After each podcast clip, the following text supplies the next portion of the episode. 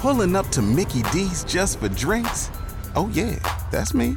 Nothing extra, just perfection and a straw. Coming in hot for the coldest cups on the block.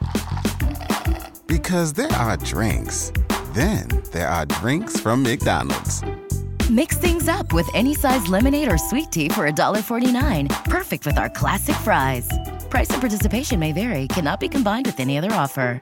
Ba da ba ba ba. This is the way I heard it.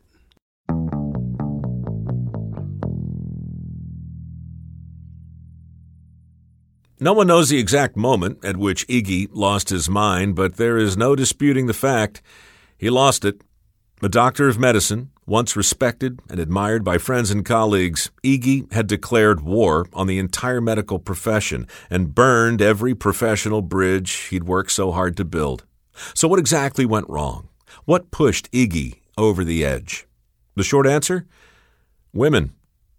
The hospital where Iggy worked had a maternity ward with two separate clinics. The first clinic was where the doctors worked. The second clinic was where the students worked.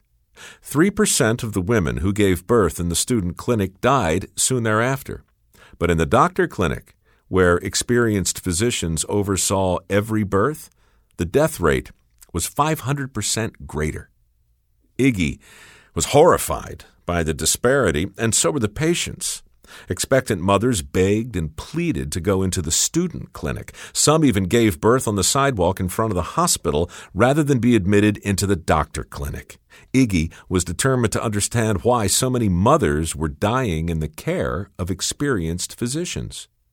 Could it be overcrowding? No. The student clinic actually had more patients, and the mortality rate was lower.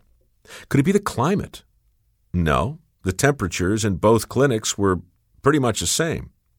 In the student clinic, mothers were giving birth on their sides. In the doctor clinic, they gave birth on their backs. So Iggy had mothers in the doctor clinic convert to their sides, and no change in the mortality rate. Iggy considered every possible discrepancy, no matter how unlikely. In the doctor clinic, priests strolled the corridors and rang a bell whenever a young mother died. Could this be frightening the other patients? Were young mothers literally dying of fear? Iggy told the priest to lay off the bells. And no change. One day, a pathologist at Iggy's hospital died soon after performing an autopsy on one of the dead mothers. It occurred to Iggy that the students in the second clinic didn't perform autopsies, only the doctors did that. So, what if the doctors were somehow passing little pieces of corpse back and forth between the cadavers and the pregnant mothers? Now, that was a completely insane notion. But still, he wanted to test his theory. So Iggy went to the lab and concocted a foul smelling solution that made both doctors and patients wrinkle their noses in disgust.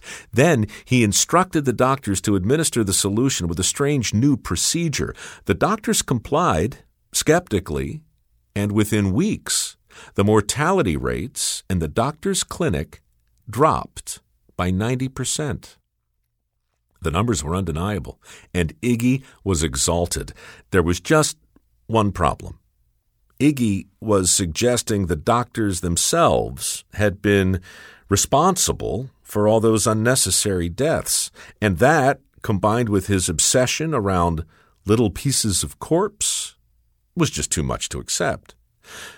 The doctors returned to their old procedures, and young mothers returned to dying in record numbers. Iggy was incredulous. He published the results of his test and condemned his colleagues in the press. Your teachings, he wrote, are based on the dead bodies of innocent women slaughtered through ignorance. I denounce you all before God and the world as murderers. Ultimately, Iggy was fired for his discovery, or maybe his bedside manner. It's hard to say for sure, but either way, in his frantic desire to be believed, Iggy had become utterly unbelievable. He lobbied other doctors and other clinics. He wrote more angry letters, but in the end, he succeeded only in alienating himself from friends and scaring those closest to him, including his wife. One day, The doctors at a hospital in Vienna invited him to evaluate some sick patients. But upon arriving, Iggy learned he wasn't there as the newest physician. No, he was there as the newest patient in the Viennese asylum for the insane. Iggy resisted and was beaten by the guards. Badly. Bleeding and broken, he was put into a straitjacket and confined to a cell.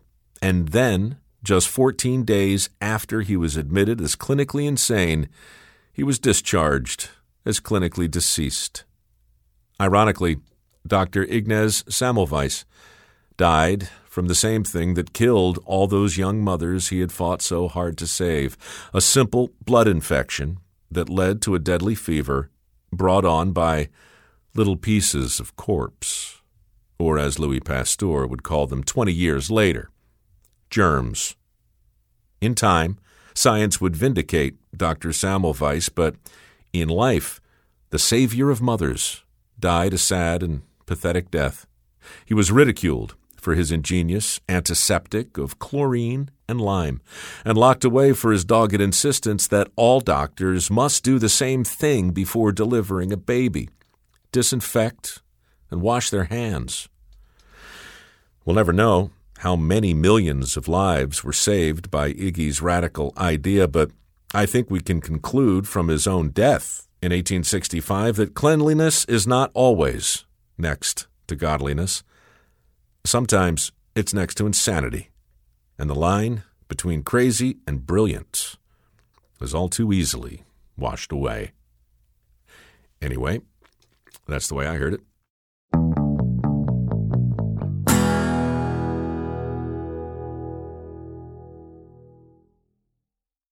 You've worked hard for what you have your money, your assets, your 401k, and home. Isn't it all worth protecting? Nearly one in four consumers have been a victim of identity theft. Lifelock Ultimate Plus helps protect your finances with up to $3 million in reimbursement. LifeLock alerts you to identity threats you might miss, and if your identity is stolen, your dedicated U.S.-based restoration specialist will work to fix it. Let LifeLock help protect what you've worked so hard for. Save 25% off your first year on LifeLock Ultimate Plus at lifeLock.com/slash-aware. Terms apply.